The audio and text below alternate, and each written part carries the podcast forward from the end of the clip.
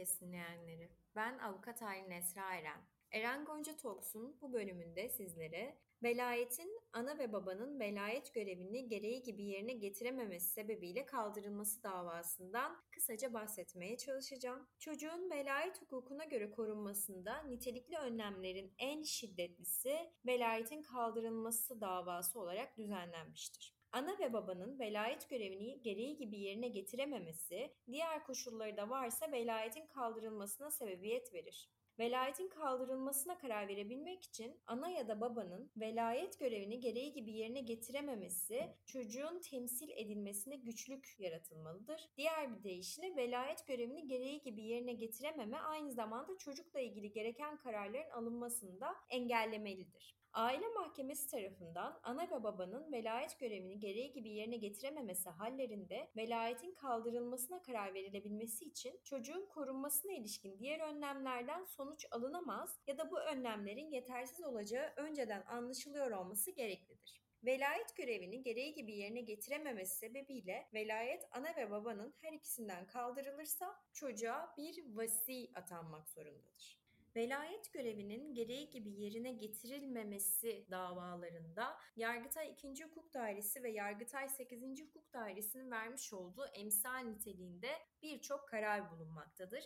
Bu kararlardan birinde şöyle der. Velayet hususu çocukları ilgilendiren konuların en başında gelir. Velayet düzenlemesinde çocukla ana ve baba yararının çatışması halinde çocuğun yararına üstünlük tanınması gereklidir. Çocuğun yararı ise çocuğun bedensel, fikri ve ahlaki bakımdan en iyi şekilde gelişebilmesi ve böyle bir gelişmenin gerçekleştirilmesi için çocuğa sosyal, ekonomik ve kültürel koşulların sağlanmış olmasıdır. Birleşmiş Milletler Çocuk Hakları Sözleşmesi'nin 12. maddesi ve çocuk haklarının kullanılmasına ilişkin Avrupa Sözleşmesi'nin 3. ve 6. maddeleri idrak çağındaki çocukların kendilerini ilgilendiren konularda görüşünün alınması ve görüşlerine gereken önemin verilmesini öngörmektedir. Çocukların üstün yararı gerektirdiği takdirde görüşlerinin aksine karar verilmesi mümkündür. Velayet konusu kamu düzenine ilişkin olup reysen araştırma ikisi geçerlidir. Bu nedenle yargılama sırasında meydana gelen gelişmelerin bile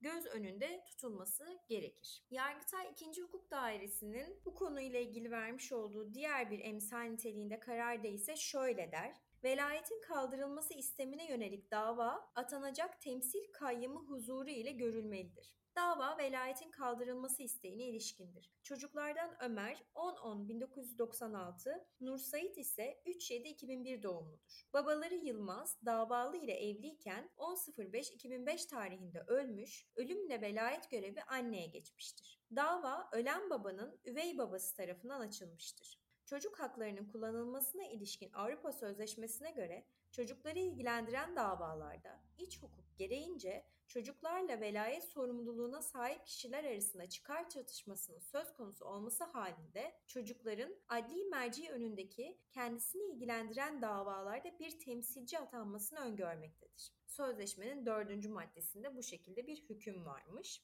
Çocuklar ile velayet sorumluluğuna sahip olan ebeveyn arasında çıkar çatışmasının bulunduğu nazara alınarak çocukları davada temsil etmek üzere kayyım atanması için yetkili vesayet makamına ihbarda bulunulması, atanacak kayyımın duruşmaya çağrılması ve göstermesi halinde delillerinin toplanması ve tüm deliller birlikte değerlendirilerek hasıl olacak sonuca göre karar verilmesi gerekirken eksik hasım ve eksik inceleme ile hüküm kurulması doğru bulunmamıştır demiştir Yargıtay 2. Hukuk Dairesi. Evet sevgili Law Podcast dinleyenleri, bu bölümde sizlere velayet görevinin gereği gibi yerine getirilmemesi sebebiyle velayetin kaldırılması davasından bahsetmeye çalıştım kısaca. Bir sonraki bölümde farklı konularda görüşmek üzere, hoşçakalın.